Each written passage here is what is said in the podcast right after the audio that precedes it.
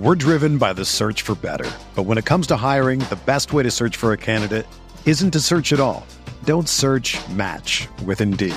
Indeed is your matching and hiring platform with over 350 million global monthly visitors, according to Indeed data, and a matching engine that helps you find quality candidates fast.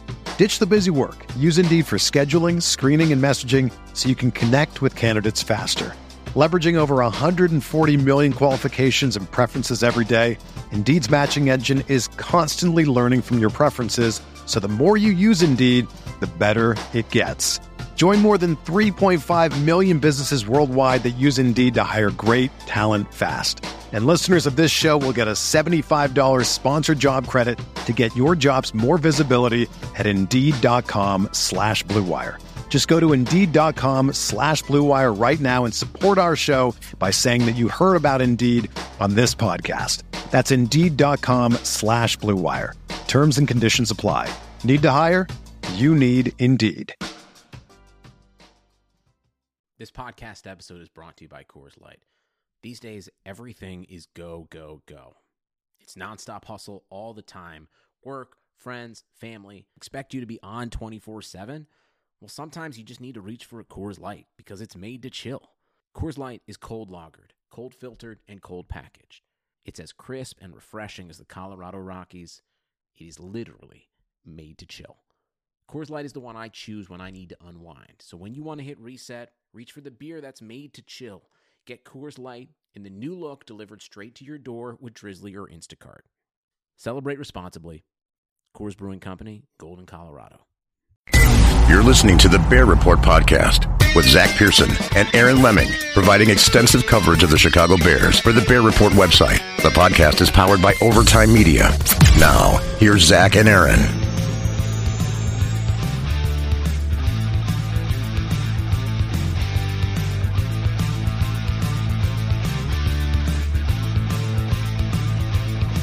Welcome in, Bears fans, to another edition of the Bear Report podcast, a winning edition, something we haven't had in a long time as the Chicago Bears have ended their six game losing streak and did so in blowout fashion over the Houston Texans in week 14. They are on to the Minnesota Vikings in week 15 still on the verge of the playoff race. We'll get into that, preview the Minnesota game, recap Houston, and also have a special guest, Adam Jahns of The Athletic, to talk about his new book, The Big 50 The Men, the Moments That Made the Chicago Bears. A really great read. We'll talk to him about the book and his Bears thoughts. I'm your host, Zach Pearson. I am joined this week by host Andrew Freeman, who is sitting in for Aaron Leming, who couldn't make it this week. Andrew, how you doing, man?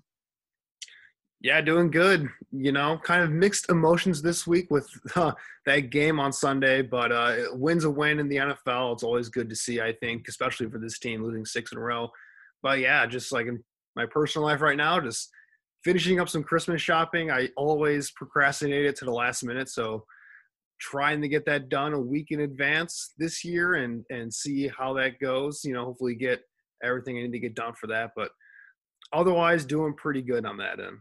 Yeah, you and me both, man. Um, it is a hectic time, but I'm also with you on that. It's kind of like um, conflicting almost. Like you, you, you're happy that the Bears won and ended the six-game losing streak, and I guess they do have a shot at the playoffs. They're only one game out, but also at the same time, I mean, if they're gonna make moves, which I think they're at least gonna make one move this offseason, you kind of want you know some of the losses to pile up for the draft position.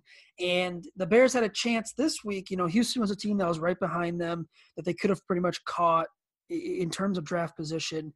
But now the bears are sliding to pick 15th obviously a lot can change but for me it's like yeah i always root for them to win. I like covering a winning team and a playoff team.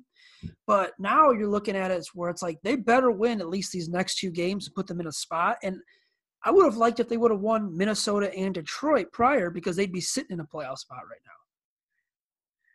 Yeah, I mean, you look at it as a fan, you're always your goal always is on Sunday is to see your team win, and you're always gonna be rooting for that. At least from my experience, from my, from my point of view. But there's always that voice in the back of your head that's gonna be like, okay, well, you know, maybe winning is not the best thing here long term. Maybe we can get you know a couple more slots up the board to get a quarterback in this next draft, and you know, with this Bears team, I've been kind of, if you've been following me on Twitter, I've been kind of, you know, pounding the table for a rebuild this next season. And I don't know if that's going to be the case if, uh, you know, considering how this team finishes the end of this year. But, you know, I will say it was finally good to get to see this team play a well-rounded game for once. Like it wasn't just like the offense had a good game, the defense was bad like the last couple of weeks, or you know, like we've seen for the majority of the last two years, the defense being amazing, the offense being terrible, but maybe just doing just enough to win. Uh, no, in this case, the offense was great, especially in the first half, and the defense really had an awesome bounce back game. It was really nice to see that pass rush get going uh, once again. They got to Deshaun Watson quite a bit. And not even just the six or seven sacks they got, but just the constant pressure that they put on him. Khalil Mack had a very impactful first half, not only getting that forced fumble recovery on the second drive of the game, I think, for the Texans, but that safety then um, was huge. Uh, that really sealed the momentum, I think, for this Bears team to where they, they were able to get a touchdown off of that, I think, as well. So uh, it was finally good to see that. And I, I think this is what Ryan Pace and the Bears front office and Matt Nagy kind of envisioned this team would look like this year, or what at least they wanted them to look like. You know, an offense that didn't really ask their quarterback, Mitch Trubisky, to do much within the scheme. It was a lot of uh, play action, safe one read plays, a lot of uh, play action, a lot of bootlegs, a lot of easy throws, letting the playmakers go out there and make plays for him instead of forcing Trubisky to go through a lot of reads and do all that type of stuff. Get the running game going a little bit better. Get a big lead early, and then let the defense finish out that pass rush and that pass coverage unit. So, uh, a pretty good win overall. And it was for the first time in a while, it was really fun to watch this team play. I wasn't able to watch them live, but going back and watching them, uh, just a really fun all around game. Yeah, you're right. I mean, I think this is what the Bears envisioned happening for most of the season with all three phases, you know, playing very well. And Matt Nagy said that was the first time all year that all three phases played well. Um, in terms of the rebuild, uh, you know, I'm with you too. I think there, there, has to be a move made. And, you know, right now it's kind of still a guessing game. You know, I, I've been told that they're going to make a move, that the loss to the Lions was pretty much the big indicator that one someone has to go. But then they turn around and win this week, and now it's kind of like, okay, maybe they're starting to think, you know, we can keep Matt Nagy and maybe move on from Ryan Pace. I think it just depends on who you ask. And, and you know a lot of the national talking heads we've heard Pat Fitzgerald's name brought up. That's really not going to happen. You know, Albert Breer was saying last night on his Periscope that there could be a move made. There also couldn't be a move made. He could see it going both ways. To me, that's just kind of covering your ass and saying, yeah, you know, I don't want to be wrong. Something could happen. Something might not happen. It doesn't really feel like he knows what he's talking about. Um, it's just, I guess this is going to be a wait and see because even the local Chicago media, you know, some guys are saying that they've heard there's going to be moves made. Some are saying, you know, maybe there's not going to be any moves made and that – the Bears could kind of run this back one more year before cleaning house because you really don't want to have, you know, a full rebuild, but you also don't want to have where you have Ryan Pace is a lame duck general manager with with one year left on his deal here. So it'll be very interesting. But I mean, as it stands now, the Bears are just a game out of the playoffs. They own the tiebreaker over Arizona. So, you know, a win this week and a loss by Arizona, and the Bears are sitting there at the number seven seed, and that's a matchup with New Orleans, a team that you know didn't have Drew Brees when they first played, but the Bears played or took them to overtime. It was a comeback fashion. I actually think Mitchell Trubisky matches up better than Nick Foles against the Saints. So we'll have to keep an eye on that, though. Um, before we get into our recap and, and preview of this week, let's hit our first break of the show. We'll be right back after this. The Old West is an iconic period of American history.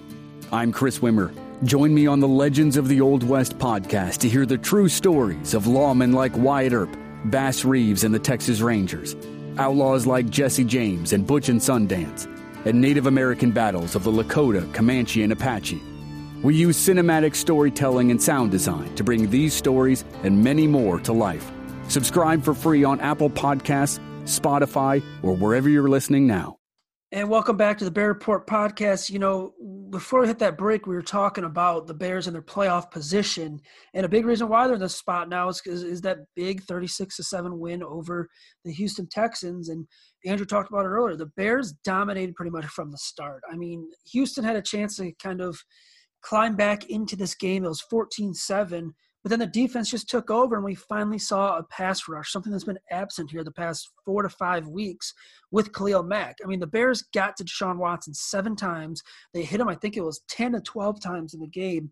And they pretty much did what you're supposed to do against a mobile quarterback. You're supposed to contain him, not let him escape the pocket, and put the pressure on. And you know, talking to some of Bears assistants, they all kind of had that same you know theme of our game plan was keep Watts in the pocket. You know he's going to try to extend plays. He's got the three to four seconds. He's going to add on a couple, you know, one or two more seconds. We have to limit that. And I think they did a pretty dang good job, and it was backed a lot by that pass rush.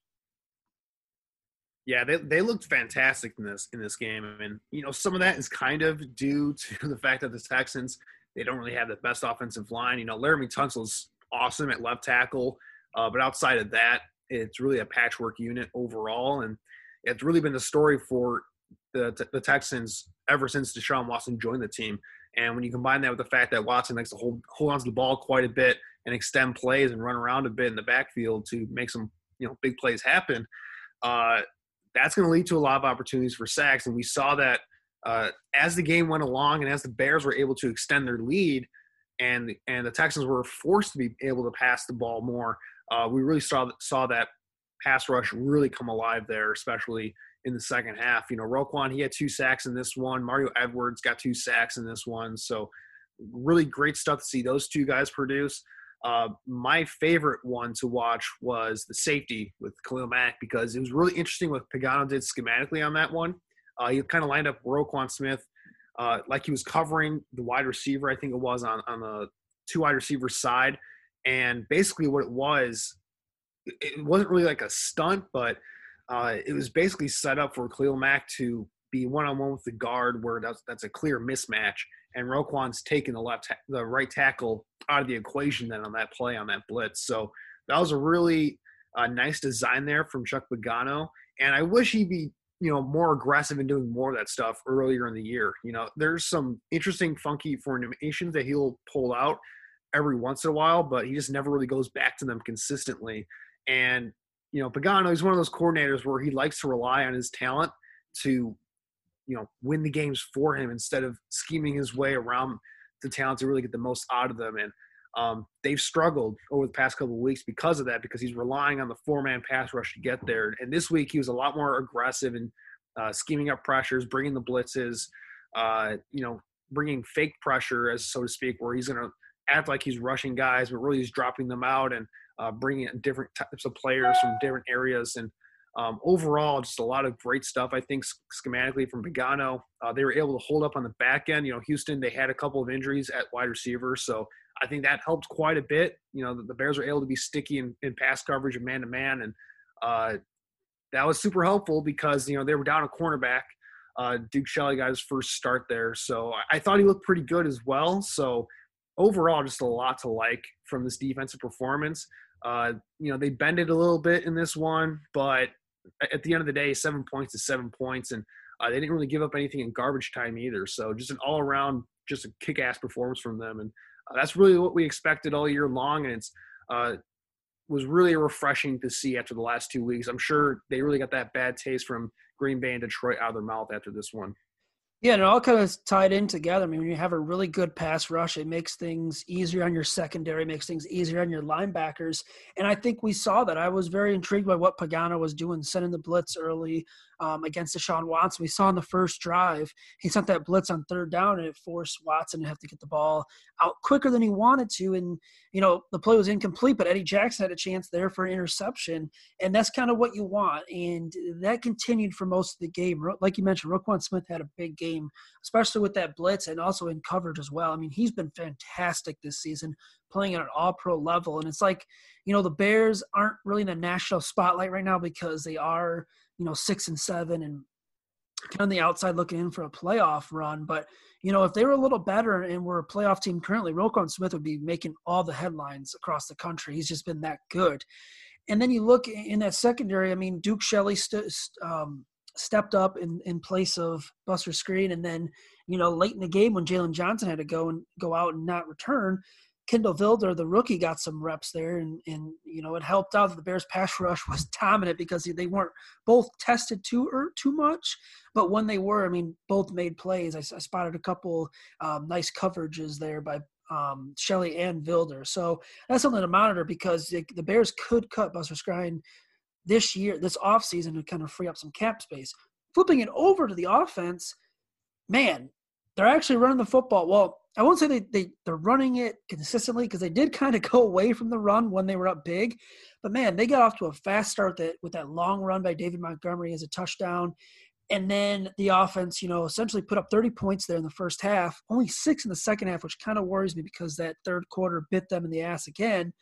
But man, they just look more well tuned. And I think now we have to ask ourselves did Matt Nagy kind of pull the plug on Mitchell Trubisky this season too early? I'm not saying the Bears would be, you know, 12 and 1 or 10 and 3 or anything crazy like that.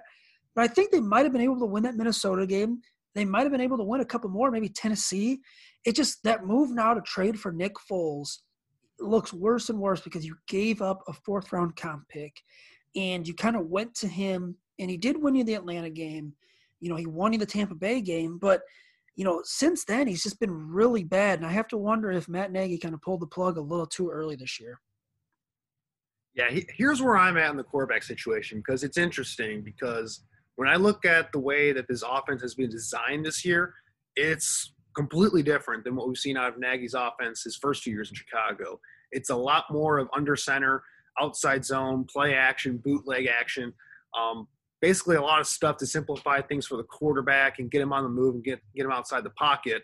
And you mentioned the Nick Foles trade not looking the greatest, obviously in retrospect it looks even worse when you consider that this was the direction they were going in all along, it seems like, for this offense to work around Trubisky.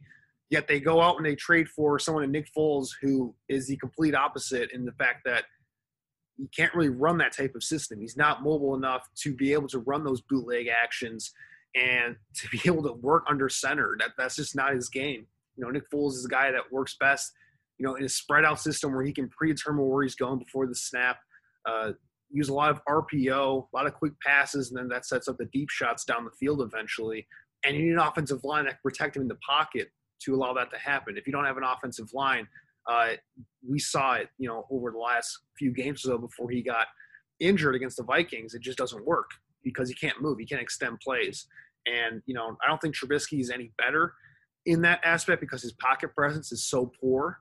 Um, but he does have the athletic ability to you know, get on the run, make a lot of nice throws on the run as well on those bootlegs and those rollouts. Uh, that's where he is he has a clear advantage over Nick Foles, and we've been seeing this all year long. Even with Nick Foles at quarterback, that's a huge part of what they wanted to do on offense this year. So again, it makes no sense from the standpoint of schematically, Nick Foles just wasn't a great fit for that type of scheme. I know he's a great fit for what Matt Nagy would ideally like to do, and I, I, know the coaching staff has a lot of confidence in him, a lot of faith in him. Uh, but again, if they were going in this direction all year long, it just made no sense whatsoever. But in terms of like whether they pulled the plug too early, I'm I don't know. I, I go back and forth on it because I, I just don't think it would radically would change the, the direction of the season very much, me personally, because you know let's just say Mitch Trubisky he he stays in for the remainder of the Atlanta Falcons game. Well, they probably don't win that one because Trubisky was clearly struggling in that Falcons game for some reason. Just wasn't able to make it work against that god awful secondary they have there in Atlanta for whatever reason. And Nick Foles he was able to figure it out right away. Uh, even though it didn't result in points right away, he figured it out. They were able to move the ball a lot more effectively once he got in there, quarterback. So I don't think they win Atlanta. I don't think Trubisky wins that game in, against Tampa Bay. I just think the pressure would have been too overwhelming for him in that one. Um, you know, the, the Buccaneers were bringing it, the, the, Heat with that pass rush all game long, and I just don't think with the lack of a running game that that would have worked with Trubisky because Trubisky's the type of quarterback that he needs a running game to kind of balance things out for him and make things a little bit easier. I, I do think you have a point though. They they probably win one of Tennessee or Minnesota, especially Minnesota. Um, I could see them definitely winning that one with Trubisky at center, but again, does it really make a much that much of a difference? I, I don't know.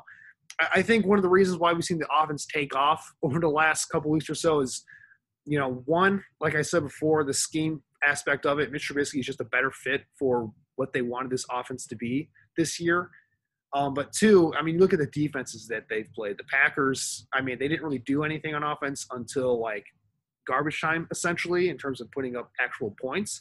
Uh, they moved the ball much better against the Packers, but uh, Trubisky made a couple of really bad decisions in that one to kind of tank things there. uh, when the game was still in play. But you look at the Lions and the Texans. I mean, these are two of the three worst defenses in, in football, probably. So, how much of that is really translatable to the remainder of the season?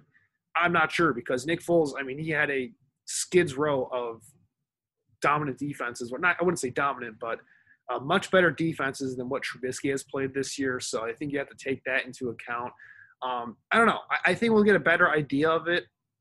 You know, considering what will happen this upcoming week against the Vikings. I think if Trubisky looks good against the Vikings and this offense continues to hum and look better um, against a defense that is a lot better, a lot more well coached than the previous two defenses, uh, then I think you can make some more of a better determination of the quarterback situation, and what that meant for that's the switch earlier on in the year. Because if Mitch Trubisky looks good, um, then you can probably question that benching decision earlier in the year and say, okay, maybe they should let this thing play out a little bit more.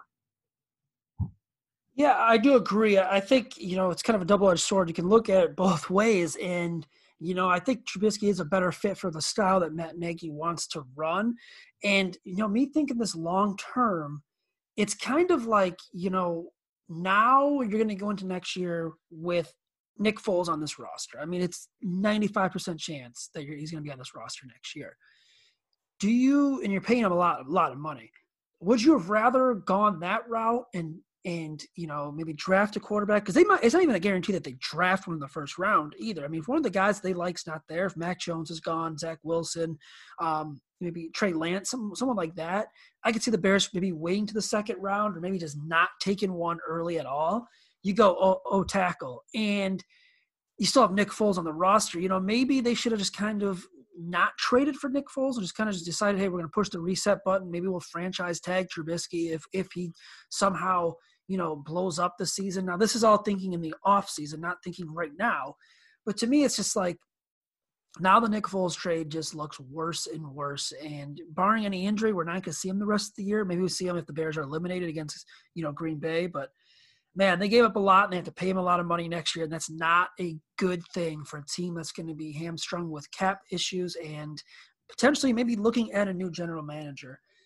Andrew, let's get into our interview with uh, Adam Jahns. He covers the Bears for The Athletic. He talked to us about his new book, The Big 50 The Men and the Moments That Made the Chicago Bears. Really good interview with Adam. We'll pick it up after this interview and we'll come back to re or to preview the game against Minnesota and wrap things up.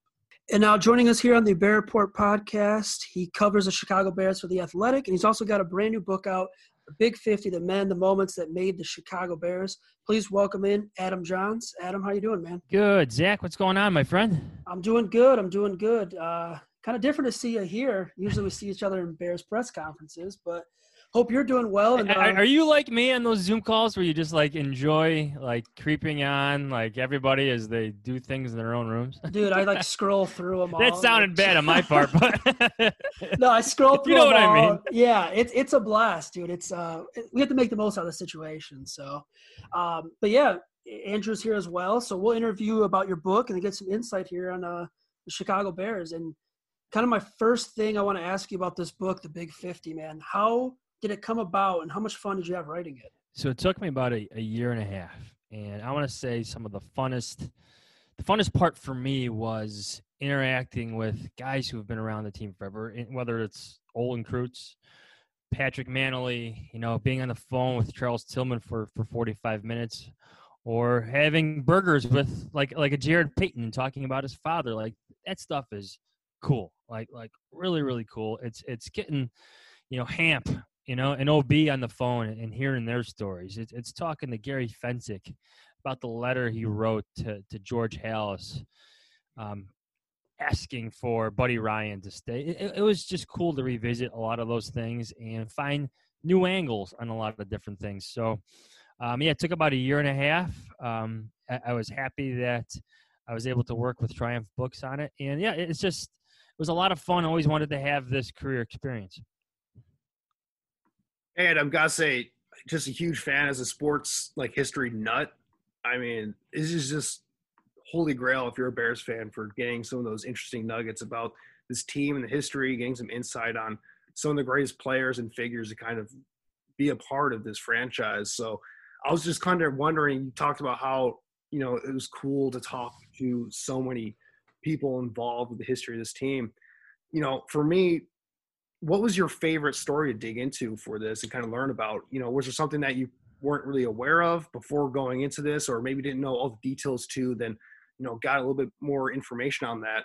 Uh, you know, what was something on one of these past legends discussed in the book that uh, you were one of these stories that just really intrigued you in this? In this so, uh, uh, and, and, thanks for your compliments, Andrew. I, I went into this extremely open-minded, but also with the goal of of having a focus on some of the the more recent guys.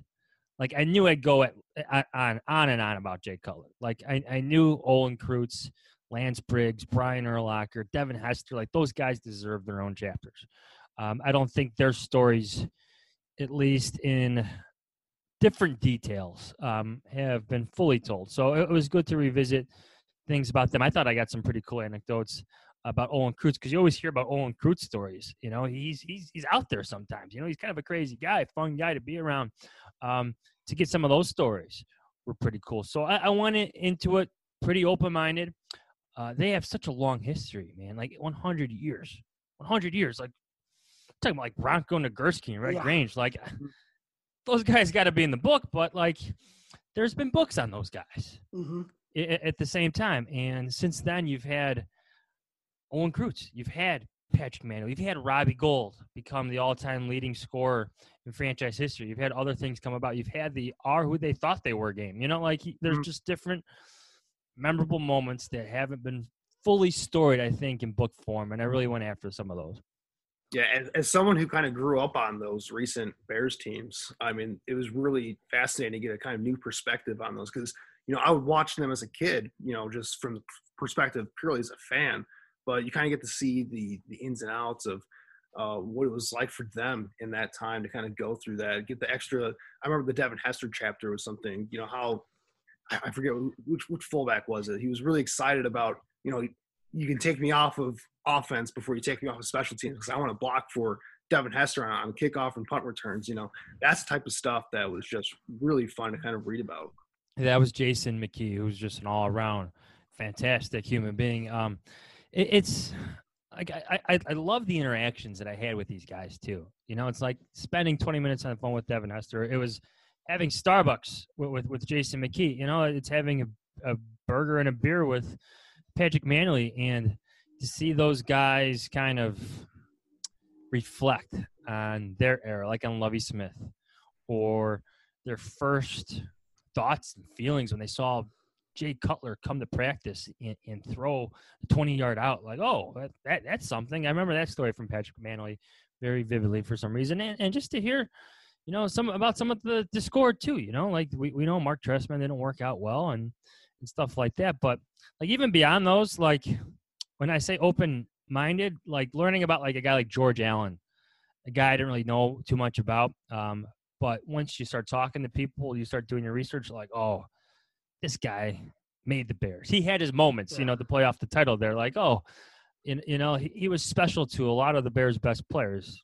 Might have to give him his due. Um, that was kind of unique to have stories come about that way. To even talking to Doug Plank, like, you know, I'm going to do something on Buddy Ryan, but what if I kind of just change it? You know, everybody knows Buddy Ryan. Let's focus on Doug Plank's place as literally the number 46 in his defense. And, and then, like, oh, yeah, he was a safety. If you think about it, like, that stuff's kind of cool. Just uh, to, to revisit famous storylines in history, but uh, from a different angle, like, you know, Doug Plank through Buddy Ryan story.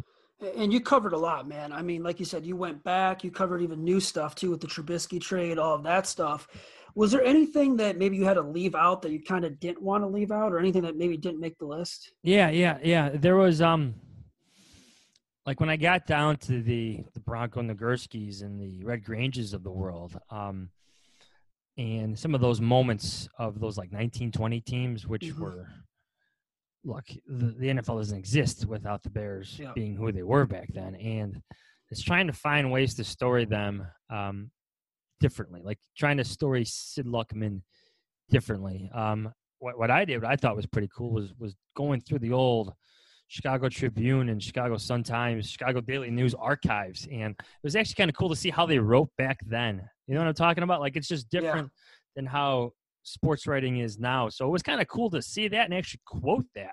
I wouldn't just quote like the, the players from that era, like grab quotes from their stories. I wanted to quote their actual writing at one point. I'm like, this is wow. kind of cool. Like we don't write like this, at least not all yeah. the time anymore. Just just so dramatic and how visual they had to be because not everybody saw it on TV. Radio was the thing. You know, that was pretty, you know, as a writer, pretty special to me to actually experience that. Certainly yeah. don't nicknames like the the Galloping Ghost anymore. Yeah. yeah. Right? Like I, I get Windy City Flyer is cool, but like like uh, like what's that the the Iceman? Like um um there, there was another one um the Wheaton Iceman. I, I'm I'm drawing a blank on it. I should have my book next to me or something like that but like it was cool. Like even they talked to Jarrett Payton yeah. about like hey Jarrett what was your favorite run by your father? And him just getting all you know Jarrett is like he gets so passionate about that type of stuff and it, it was just a cool unique experience talking football talking about the Paytons with the Payton yeah, you don't really get to do that much. I mean, I'm grateful I've gotten to talk to Jarrett plenty of times, and it's like I never take it for granted because he's got so many great stories. Um, and I actually noted that one about about Walter, his favorite run of Walter, and that's that's one of my favorite chapters in the book early on. Um, but I want to ask this: We all know, man, the Bears franchise really struggled at the quarterback position. Was it tough to kind of write about that in terms of like because you've come to the team what yeah. about seven, eight, nine years now. I mean, yeah. is it tough writing about Jay Cutler and tough writing about Mitch Trubisky and all of that? See, like I was, I tried to be open ended with the Jake or with the Mitch Trubisky chapter because his story's still ongoing. Like this, this book yeah. was done before this season began, and to me, so I focus more on the moment, like the the shock of the Ryan Pace trade up, like the the disbelief, like the, the, the who is this guy, like the, mm-hmm. the the feelings of that moment. That's what I tried to focus on, um, especially there. I, I, had fun with the the Jay Cutler chapter. Uh, like I, I wanted to get how fans consumed him. So I turned to Tom Waddle, Marc Silverman from the Waddle and Silvy show because they had that Jay Cutler show. Mm-hmm. And that show kind of changed who he was in Chicago. So to kind of get their their stories and their background and how Jay was for them or, or how things changed when Brandon Marshall would fill in for Jay. Like I, I thought that was cool. And, and, it's just part of an, another layer of, of, of, Jay Cutler. That's one of the longest chapters, I would say. It's probably the longest chapter in the book is the Jay Cutler one, number 10. Yeah, and uh, you talk to Joniak in there, and you kind of ask him like his phone's going off, and he's like, "What the heck's going on?" And I remember that day too. I was I was out somewhere like Target or something. I'm like, and my friend called me. He's like, "The Bears got Jay Cutler," and this was way before I was covering the team, and I was more of a fan. I was like, "Oh man, the Bears got Jay Cutler." What what was kind of your reaction to that back then? Yeah, I, I what do they call it? Like one of those like lightning bolt moments, lightning, yeah. you, you know, lightning lightning bolt moments. You know, where you just can remember exactly where yep. you were, you know, for good moments and very bad moments. This was one of those surprisingly good moments, especially in the Chicago sports scene. So I was walking to work at the Chicago Sun Times and I was crossing um, a bridge. I want to say it was Madison, leaving the Ogilvie train station. Yeah. And that's when I overheard people talking about it. I turned on the, the radio that I had. I'm like, oh my god, this is actually happening. I started texting people. It, it was unbelievable. But that's my that's my moment. I wasn't on the beach like Jeff Joniak, but I, I, was, you know, I, in the relative cold, if I remember correctly, in downtown Chicago. Yeah, it was it was early April, so it was probably pretty cold. Um, yeah. And that was before Twitter too. Like I think Twitter just started or started getting big, and um, yeah, you had to call and text. But what was kind of a, a, story you learned that maybe you didn't know? Like, what was one of your favorites that you maybe didn't have much background info on? Was it something from like the 20s, 30s, or maybe relatively new? Yeah, um, the George Allen one definitely stands out. Um, I thought it was cool to get into the details about that Gary Fencik letter, that the one that he wrote to George Halas. Um, with a lot of player signatures on it. Um, Dan Hampton, for example, is included in that letter where they actually went to bat for Buddy Ryan to stay f- when, when, Mike yeah. Ditka was hired, and to talk to Fencik about it, like how it was, how it came to be, and, and not only that, like then, then he tells me a story you know, get this, Adam. I was cleaning out my garage the other day, and I came across the letter that George Halas wrote me back, Oh my thanking god. me for that. And then he reads it verbatim for me, and I'm, you know, of course, running my audio, and it's just like, oh, this is great. It's getting in the book. Um, it's it's sitting with Pat McCaskey up at up at Halas Hall while it's being remodeled, and just having a McCaskey side of things, you know, whether it's on Ted Phillips or um, certain historical moments, because Pat McCaskey's like the team historian in a sense. So let's go through some of those. Were, were pretty cool. But in terms of like things I learned, um, I liked getting into the X's and O's about the 46 defense Yeah. um, with Doug Plank. I like hearing how George Allen just became very, very detailed with the Bears' game plans for that 1963 championship team. I thought that was fascinating. And then, yeah, it's the the Gary Fencik stories about how Buddy Ryan remained with the team. Got it. Um, if you don't mind, if we could just maybe talk a little bit about the Bears this year, because I know a lot of our listeners um, on the message on the Bear Report message board, they always like go to your stuff too, and they're always like, "Oh, Adam, we've always wanted to have Adam on. This perfect opportunity." Um, I mean, It's a good week for it. You know? It is, A couple is. weeks ago, it would have. I'm yeah, a just couple weeks ago it would have been yeah rough, but um, so what? Uh, I mean, as of right now, you know, we got three games left, and we're sitting here. What has kind of for you been the biggest storyline this season of kind of what's gone wrong for this team? It's it's the whole call it the Mitch Trubisky saga from bringing in Nick Foles to beating Nick Foles in the quarterback competition that we all watched, right? At, Yep. at. I think you were just like, you know, Hogan I, Zach, like yeah, Trubisky was the better player. And then all of a sudden week three, benched and never coming back. Yep. right? It's it's the Nick Foles show and, and Foles is just he was bad yeah, right? Zach Angie, like he, he was bad, and there there was just no energy with the team. And then here's Foles getting hurt, and here's Mr. Trubisky coming back, and all of a sudden he outplays Deshaun Watson. And, and Yeah. just what a story, what a turnaround. It, it could be fool's gold. The Texans are bad, but the storyline of this season is what happened to Mitch Trubisky, whether that's him getting benched or Matt Nagy benching him and, and maybe benching him too long. That to me is what sticks out about this season. Yeah, that, that kind of plays into the the other narrative. I think that's kind of important here is that what happens with Ryan Pace and Matt Nagy now at this point. And I, I kind of I, I've been kind of going over this in the back of my head, just looking at scenarios of what could happen here over the next three games or so of the year that we have left. You know, what, what do you think will be needed for? You know, it's been said a lot that a rebuild might be needed for this team, but what what do you think would need to happen for Ryan Pace and Matt Nagy for both of these guys uh, to stay for 2021? See, I went into that Houston game thinking like this is immensely important. This is the quarterback you passed up. They are one of the worst teams Yep. in the NFL. They fired their coach slash general manager and Bill O'Brien. You just lost to a team in your own division that just fired their general manager and head coach. If you lose this one, like there's no coming back. Like it was already, you know, trending in that direction. And then they go out and pummel the Texans. Like Deshaun Watson sacked six times, seven times overall for the Texans. And the narrative does change. Now, is it fool's gold? Yeah, maybe. It's one game against the Texans, but Mitch Trubisky played really well. This team did not quit. That that game was full of signs of fight, of no mm. quit, whatever you want to say. They played hard for Matt Nagy. Again, now some of that's on the players, but some of that goes to the coaching too. We all we we've seen teams quit for Bears coaches before. It happened with Marc Trestman and it happened with John Fox. That's not happening here right now. So we'll see what happens over the next three weeks. If they lose all three, yeah, No way.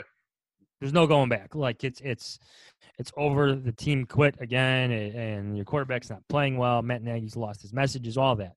Clean house, eat the money that Nagy and Pace have on their contracts. But I don't know. I don't know if that's going to happen. I, I I really don't. Even like a seven and nine finish, Mhm. like that might be good enough for one more crack at this for Nagy and Pace. And I guess you know my final one. Um, you brought up Marc Trestman, man, and I wanted to ask you. You know, a lot of people say that you know, man, Nagy's lost his team. He's lost his locker room. I don't think so at all. I think you know the players love him, and you being around the locker room as well. I mean, you could tell the players still love him.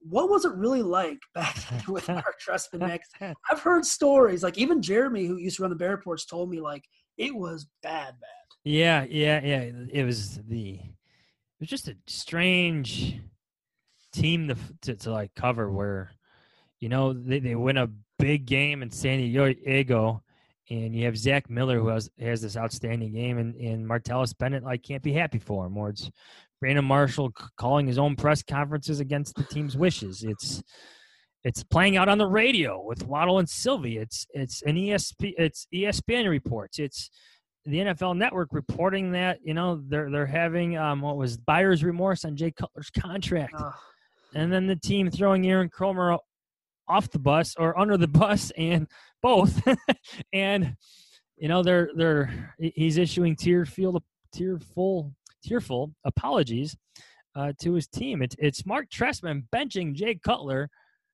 in favor of Jimmy Clausen in an effort to show that his offense can work regardless of who's at quarterback. It's it was weird, man. It, it was you know when Jay Cutler almost becomes like the anti-hero that you root yeah. for in a season. I know people love him more than they you know than they hate him now, but like I felt like that was a, a kind of a problem back then because he was still Jay Cutler. The wins yeah. were what they were, and yeah, this isn't even close to what was happening. What, what year was that in, in 2014 and 2013? Yeah. Not not even close. Yeah, yeah, that's what I've been trying to tell people. It's like, and it could get a lot worse. I don't think it will, but it, it could have got a lot worse. Um, Adam, where can everyone uh, buy your book at? Um, you can check it out at triumphbooks.com, uh, Barnes and Noble, if you're an old fashioned type of guy and want to go into the store itself, but also online. Amazon is a popular place. Um, could be on your Kindle and all that stuff. So, all the usual places. Um, yeah, thanks a lot, and, and, you know, be sure to check it out, everybody. Yeah, thank you so much. Highly recommend it. Um, and then everyone can follow you on Twitter. What's your Twitter as well? At Adam Jahns, J A H N S. Perfect. I highly recommend everyone go out and get this book. Great reading. Um, Adam, it was fantastic. Thank you for joining us, man. Have a good night, fellas. Take it easy. Have a good one. And once again, that was our interview with Adam Jahns. He covers the Bears for The Athletic, has a brand new book out, The Big 50, The Men and the Moments That Made the Chicago Bears. Highly recommend it. Um, both Andrew and I have read it and, and gone through it. It's very good, very informative. Perfect gift for any Bears fan. And we hope you enjoyed that interview. But now let's talk about this Minnesota game, Andrew, because the Bears sitting here at six and seven, one game out of the playoffs behind Arizona. And they're now facing a team that just beat them about a month ago at home. Um, back when Nick Foles was the quarterback, he was pretty much one of the low points there for the Bears, or the, or the start of the low point you know, I think the Bears have some momentum going into this game. It's a different team. They're kind of fired up. I think this Texans game can, you know, kind of do some things for you. Okay, look, we can be what we needed to be. We still have it in us. Let's go out and put a dominating performance up. And, you know, to note, they've been pretty good against Dalvin Cook um, over the past couple of years. It's just been, you know, against Minnesota last time, Kirk Cousins and Adam Thielen pretty much ate him alive as they kind of matched up Thielen on Skrine. And I don't know if Skrine's going to play. Even if he does or doesn't, they'll have Duke Shelley. I fully expect the Vikings to kind of take full advantage of that matchup as well. But what are kind of your general thoughts going into this game? And, and, and is it one that the Bears should win, or was last week pretty much a fluke? Well, I, I think at this point, in terms of like tanking for draft position, I think with the Houston win, I think that it's out of the question right now. You know, you're a game outside of the playoffs. At this point, you know, with three games left in the year, how many times are we going to see this team play meaningful football in December? I think it's time to get that mindset, okay, of like, okay, let's try and get these wins right now. Let's try and push for a playoff spot. You know, in the back of your mind, I think I'll be had that thought of, you know, if we don't win these games and it's not a big deal, that'll help us a little bit in draft positioning. But at this point, probably not enough to get a franchise quarterback. So I think that's out of the question. So for me personally, as a fan watching this, you know, I'd like to see them go out there and play another good game all around and get this win here and set themselves up for a better chance at making the playoffs because, you know, with the year as it is, you, you want to see as much football as possible, as much meaningful football as possible. And if the Bears can squeak into the playoffs, you know, who knows? Let's see what happens there in, in that scenario here. So, looking at this Vikings game specifically, um, you know, I look at them and I think the big thing to look at here is that, like you said, the Bears defense, I think they will do a good job of at least slowing down Dalvin Cook. They did a great job of that the last time these two play, teams played in Chicago. But, you know, for me, it really comes down to the offense. Can the offense get a much better performance than what they did the last time these two teams played? Because the story of the last game was the offense didn't do crap other than like one drive in the first half. They were really awful in that last one, just completely abysmal throughout. And it really comes down to can they continue this momentum? They've averaged 30 points per game over the last three weeks. So if they can keep that up, I think that's going to be good for them going forward. Yeah, and I think, you know, you look at it and it's can the offense be better? I mean, they, they ran the football better against Houston last week. They did go away from it, though, in that second half. I mean, David Montgomery only finished with 11 carries in the game, and he had six of them in the first half. They kind of went away from the run in a game that was out of hand for the entire second half. And scoring only six points in that second half is a little alarming. You want to put your foot on the gas. You want to make sure that, you know, there's no chance of a comeback or anything like that. So I think the offense can continue the streak. Um, Minnesota's defense isn't very good either, and it was kind of shocking not to see the Bears put up a lot of points on them in their last meeting. Now Trubisky's had a good history against this team. Um, you know, he's proven that he could beat them. I just – I'm with you. I, I think now you're at the point you won that game last week. You might as well go for the playoffs because mean, there's not going to really be a big difference. If you lose, you might go down to like 13 or 12. And, you know, you could even stay at 14, 15. It, it just depends on what everyone else does. If you win this game, you're thinking full playoffs here. You're thinking, okay, no more tanking. Let's get in the playoffs. Let's see what can happen. Um, they do have a favorable schedule. They have Jacksonville as well. And I, ideally, you want to win these next two and hope that you're either tied or have the one game lead on Arizona um, going into that Green Bay game. Because for me, this is if you're talking playoffs, this is an elimination game for either the Bears or the Vikings. The loser is not going to be around. It's it's going to be tough for the loser to kind of uh, get back into this because I believe Minnesota also has Green Bay left, um, as does the Bears. So. You know, it, it's going to be a game where it's if you want playoffs, it's another must win, and you know, I'm I'm I'm hoping this offense can play better and consistently, and I'm hoping Trubisky kind of continues to stretch because he is playing with a lot of motivation. And for me, it's he's he's a guy that's playing like he has nothing to lose. He's not thinking too much out there. He's kind of just in his element. He's comfortable for the first time in a long time.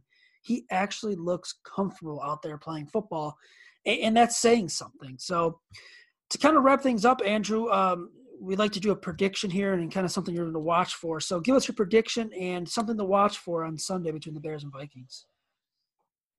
Yeah, for me, I, I, think the Bears they have some momentum going on right now. I think they'll end up winning this one. I, I feel pretty confident that the offense they're going to continue to play at least at a competent level, and the defense I, I think they'll do a much better job against Kirk Cousins in this, in this one. I think you know, last last time I think they were selling out on trying to stop Dalvin Cook, and Kirk Cousins took advantage of that. Um, hopefully, with the pass rush playing a little bit better, that you know they can get after Kirk Cousins a little bit more, affect him, get you know some inaccurate balls out there, get some turnovers. I, I think that's very doable against a team that they've had success with over the past couple years. Um, so for me, I, th- I, think the Bears are going to win this one. It'll be a little bit more low scoring. I think it'll probably be probably be in the low 20s, I think, for both teams here. You know, the Minnesota, they have a lot of talent at wide receiver. Justin Jefferson's been phenomenal as a rookie. So I, I think, regardless of who they start at corner, it's going to be really tough uh, to slow him down. He's going to make, at, at some point, Justin Jefferson's going to make a big play, and that's going to probably swing the momentum at some point here. But, you know, if the offense, if they can you know control the tempo a little bit better, run the ball effectively. The, the, Vikings they don't have the best run defense, even though they've been playing better recently. Uh, I think the Bears they should do a good enough job on the offensive side of the ball of keeping control of the tempo, keep the defense fresh, and let them get after it. And and the one thing I'm looking forward to in this one is seeing uh, Khalil Mack go up against. Uh, gosh, who's the right tackle for the Vikings? Brian O'Neill. Brian O'Neill. Uh, Brian O'Neill. He's quietly one of the best tackles in football. Uh, if you've been watching him, I've been watching him over the past couple of years, his tape, and uh, he's just phenomenal out there, right tackle. That was a great matchup the last time these two teams played. So I'm really excited to see how that kind of works itself out. Those two uh, it's going to be a battle all game long. So that's going to be a fun one. Uh, if this kind of turns into more of a high scoring game where the pass rush will become a little bit more of a factor. Yeah, I'm with you. I'm going to pick the Bears as well. I think they do win this game, kind of avenge their loss earlier in the year, a couple weeks ago. Um, for me, I'm going to be looking at Mitch Trubisky, man. Can, you know, he play well again? Can he continue this little hot streak here and, and get a big win and, and build this momentum? Because if he plays well, I think the Bears have a really good shot at winning. Um, I'm also looking at the run game. Don't go away from it too much, Matt Nagy. Continue with that run game. David Montgomery's been really good the past three weeks here stay with it. Stick with that run game. Let him be your workhorse and, and let him get off to a hot start. Andrew, where can everyone follow you on Twitter at? Yeah, you can follow me at Twitter uh, at uh, AJ Freeman25. You can also find my work at the Bear Report. And, you know, I, I have some stuff at YouTube for the Bear Report YouTube channel there. So if you want to see some of the work I've done in the past for that, um, have a bunch of stuff planned for that in the off season. So uh, definitely give that a look as well. Yes, highly recommend. Check out his work. He does a very good job with the videos and articles on the Bear Report. Always much appreciated. You can follow me on Twitter at Zach Z-A-C-K underscore Pearson. You can follow the Bear Report on Twitter at just Bear Report. Please rate, review, subscribe to this podcast as well as Picks for Pace. And until next week, everyone, please stay safe. Everyone is talking about magnesium. It's all you hear about. But why? What do we know about magnesium? Well, magnesium is the number one mineral that 75% of Americans are deficient in. If you are a woman over 35, magnesium will help you rediscover balance, energy, and vitality. Magnesium supports more than 300 enzymatic reactions in your body, including those involved in hormonal balance. From functional medicine doctors to mental well-being and female hormone experts, we all know that magnesium is the one mineral to improve all aspects of well-being and health. But which one? Magnesium Breakthrough from Bioptimizers the trusted choice recommended by leading experts with seven best absorbed forms of magnesium to ensure your body receives the support it needs for overall well-being. Go to bioptimizers.com slash balance today and use code BALANCE10 for 10% off. Support your journey to wellness at B-I-O-P-T-I-M-I-Z-E-R-S dot com forward slash balance. Magnesium Breakthrough from Bioptimizers, your foundation to optimal health and vitality.